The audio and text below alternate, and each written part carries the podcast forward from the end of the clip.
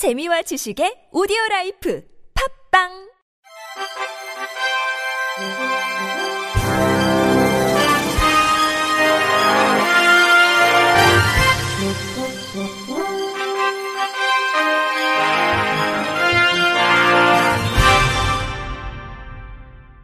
청취자 여러분 안녕하십니까? 6월 다섯째 주 주간 KBIC 뉴스입니다. 장애계가 기획재정부와의 간담회를 가졌지만 장애인 권리 예산에 대해 검토, 노력이란 답변밖에 듣지 못한 것으로 확인됐습니다. 전국 장애인 차별 철폐연대는 보도 자료를 내고 이 같은 간담회 결과를 공유한 뒤 기획재정부에 혹시나 기대는 역시나였다면서 제32차 출근길 지하철 탑니다를 재개하기로 했다고 밝혔습니다. 전장에는 2시간 동안 진행된 간담회에서 현재까지 기재부가 내년 예산 수립을 위해 복지부로부터 제출받은 부처 예산안을 기준으로 기재부에 설명을 요구했지만 기재부는 끝까지 답변하지 않고 노력하겠다는 것으로 간담회를 종료했다고 설명했습니다. 또 복지부 예산 외 다른 예산은 담당 과장조차 나오지 않으므로 잘 전달하겠다라는 답변만 들었다고 말했습니다. 9월 초 국회에 제출될 내년도 예산 중 보건복지부 장애인 정책국으로부터 제출받은 예산을 기준으로 구체적인 계획과 방향에 대해 답변을 요구했으나 끝까지 검토와 노력이라는 것 이외에 어떠한 것도 답변하지 않은 간담회였다고 전했습니다. 보건복지부는 최혜영 김예지 국회의원과 함께 서울 국회 도서관에서 장애인 차별 금지법 시행 대비 공청회를 개최했습니다. 이날 공청회는 내년 1월 시행 예정인 무인정보 단말기, 키오스크와 응용 소프트웨어, 모바일 앱 등 장애인 정보 접근성 보장을 명시한 장애인 차별 금지 및 권리 구제에 관한 법률 제15조와 제21조가 통과됨에 따라 장애계 등 의견을 수렴해 하위 법령을 확정하고자 마련됐습니다. 특히 이번 시행령안에는 키오스크의 보급 확산 속도를 고려하되 소상공인을 포함한 사업자의 부담을 덜어주고자 법 시행 후 1년간의 유예 기간을 두고 2024년 1월 28일부터 2026년 1월 28일까지 총 3단계로 진행되고 모바일 앱의 경우 6개월 단위로 3단계로 적용됩니다. 이날 공청회에서 공개된 시행령안 중 단계적 적용을 두고 장애인 차별 금지 추진 연대 김성현 사무국장은 키오스크는 이미 일상생활에 너무 퍼져 있기 때문에 단계적 적용이 안 된다고 복지부에 여러 차례 문제 제기했지만 이미 연구에는 단계적 적용이 전제돼 있다며 이미 공공에 강력한 의무를 부여하고 있는데 단계적 적용을 넣으면서 다시 공공의 의무를 유예시키고 실효성만 떨어뜨리는 효과를 가져올 것이라고 지적했습니다. 한국 웹접근성 평가센터 김훈 단장도 키오스크 정당한 편의 제공 속 자막, 점자 자료, 그림 자료 등 제공과 더불어 저시력 장애인을 위한 확대 자료가 포함돼야 하며 오류가 발생할 시에는 인적 서비스가 필요하다고 보완점을 제시했습니다. 반면 산업계 측인 한국자동차 판기공업협회 고정원 회장은 시행령이 확정되면 그에 맞게끔 개발도 하고 인증도 받고 실제 테스트를 거쳐 필드에 내보내기까지 물리적 기간이 최소 6개월에서 1년이 걸린다며 산업계에서도 준비할 수 있는 시간을 충분히 줘야 한다고 말했습니다. 장애인 제도 개선 솔루션은 법적으로 보장되고 과태료가 부과됨에도 불구하고 비장애인이 장애인 전용 주차구역을 이용해 갈등이 약화되고 있다면서 17개 시도청에 불법 주차 단속 시스템 도입을 요청했다고 밝혔습니다. 2018년 기준 전국 920만여 명의 주차 면 중 장애인 전용 주차구역은 약 33만 면, 3.5%로 장애인 전용 주차구역 위반 건수는 지난 2015년 약 15만 건에서 2019년 60만 건으로 4배 늘었고 과태료는 5년간 약 1,480억 원, 중복 위반 건수도 7배 증가했습니다. 이를 해결하고자 서울 강남구에서는 ICT를 활용해 장애인 전용 주차구역 실시간 관리 시스템을 구축하고 지난 2020년 10월부터 이듬해 1월까지 시범 운영한 결과 불법 주차를 시도한 차량 1,751대 중 1,622대인 93%가 경고 안내 방송을 듣고 즉시 이동 주차하는 예방 효과를 거뒀습니다. 솔루션 관계자는 병원이나 주민센터, 공공기관 등 장애인 방문 빈도가 높은 장소를 우선으로 하고 장애인 전용 주차구역에 최소 10년 이상 시스템을 도입해야 할 것이라고 제언했습니다. 이어 장애인 전용 주차구역의 불법 주차를 방지하고 장애인 차량이 이용할 수 있도록 단속 시스템이 강화돼야 한다고 강조했습니다.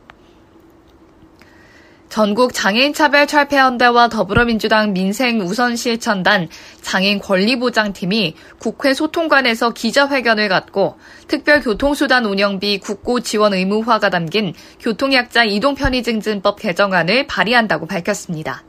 이들은 특별교통수단 운영비 국고 지원 근거가 담긴 교통약자 이동편의증진법 개정안이 지난해 말 국회를 통과했지만 운영비 국고 지원과 관련해 기획재정부의 반대로 할 수 있다는 의미 조항으로 호토했다면서 개정안의 사문화를 막기 위해 재발의했다고 취지를 밝혔습니다. 개정안은 지방 이항인 특별교통수단 운영을 국가 보조금 사업으로 변경하고 국비 지원을 의무화한 데 이어 특별교통수단 운영 범위도 인근 특별시도까지로 광역이동 지원을 강화했습니다. 또 시장이나 군수는 특별교통수단을 배정할 때 휠체어를 이용하는 교통약자를 우선적으로 고려하며 비휠체어 교통약자를 위한 특별교통수단 국비 지원을 의무화하는 내용이 담겼습니다. 장애인 이동권 연대 권달주 대표는 그동안 특별교통수단 운행에 필요한 비용을 각 지자체가 부담하다 보니 이동 편차가 너무나 심각한 수준이었다며 이동권은 유엔 장애인 권리 협약에 명시된 기본권이며 지역 사회에서 함께 살 수 있는 필수 조건이라면서 교통약자법이 조속히 통과돼서 누구도 배제되지 않고 이동할 수 있는 사회가 열리길 바란다고 전했습니다. 시각장애인이 수사 결과 통지서를 점자 문서로 제공해 줄 것을 요청했다면 해당 경찰서는 점자 출판 시설에 점역을 의뢰해 점자 문서를 제공해야 한다는 판단이 나왔습니다. 국민권익위원회 경찰 옴부즈만은 시각장애인인 고소인이 수사 결과 통지서를 점자 문서로 제공해 줄 것을 요청했음에도 이를 제공하지 않은 것은 부적절하다고 결정했습니다. 중증 시각장애인인 김모 씨는 지난해 6월 명예훼손, 모욕, 허위사실 적시 등의 혐의로 고소를 진행하는 과정에서 자신이 고소한 사건을 담당한 경찰관에게 수사 진행 상황과 결과 통지를 점자 문서로 제공해달라고 요청했으나 점자 문서를 단 한 번도 제공받지 못했다며 올해 3월 국민권익위에 고충을 고충 민원을 제기했습니다. 권익위 조사 결과 해당 경찰관은 시각장애가 있는 김모 씨의 상황을 고려해 전화통화로 진행 상황 등을 상세히 설명했고 점자 문서를 제공해야 하는 의무가 있는지도 몰랐다고 답변했습니다. 국민권익위는 김모 씨의 경우 장애가 있어 점자 문서가 제공되지 않으면 본인이 당사자임에도 스스로 수사 결과 등을 열람할 수 없다는 점에 주목하면서도 일선 경찰관들이 관련 법 규정 및 점자 문서 제공 방법을 잘 모르고 있는 현실적인 한계 역시 존재함을 확인했습니다. 국민권익위 최정묵 경찰 옴부주만은 공공기관은 장애인과 비장애인에게 실질적으로 동등한 수준의 서비스를 제공해야 한다며 일선 경찰관들은 이를 위해 점자 문서 제공 관련 내용을 잘 숙지하고 시각장애인이 요구할 경우 점자 문서를 바로 제공해야 할 것이라고 말했습니다. 문화날개 장애인 자립생활센터가 국민의힘 정희용 의원과 지난 28일 국회의원 회관에서 중증장애인의 결혼과 출산이라는 주제로 정책 제안 토론회를 개최했습니다. 이날 은평 늘봄 장애인 자립생활센터 김선윤 대표는 2017년 장애인 실태조사 속 성인 남녀 장애인 15.3%가 미혼인 점 등을 들며 장애인은 이성교제의 어려움, 연애기간 주위의 부정적인 시선, 가족 반대 등의 어려움이 있다고 설명했습니다. 김선윤 대표는 저도 연애 3년 만에 결혼했는데 주변에서 둘 다 장애인인데 어떻게 결혼해서 살 거냐? 네 몸도 건사하지 못할 것이라고 걱정했다며 연애하는 것조차 눈치를 봐야 하는 현실이라면서 많이들 공감하실 것이라고 생각한다고 언급했습니다.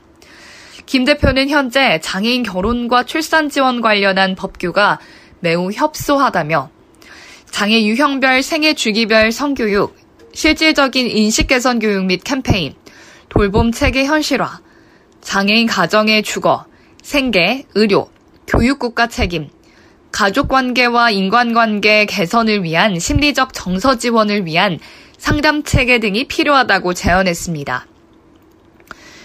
서울 장애 여성 인권위원회 박지주 대표는 저는 제 몸에 대해 몰랐고 성관계 준비가 안 되어 있고 연애에 실패한 경험이 있다면서 장애인들도 성에 대해 알고 성관계 지식이 반드시 필요하다며 자립생활센터가 적극적으로 성교육을 해야 한다는 목소리를 높였습니다. 문화날개 장애인 자립생활센터 송은일 대표는 임산부들만을 위한 동료 상담, 자조 모임, 임산부 선후배를 연결해주는 지원단체 등의 체계적인 정책 마련이 필요하다고 말했습니다.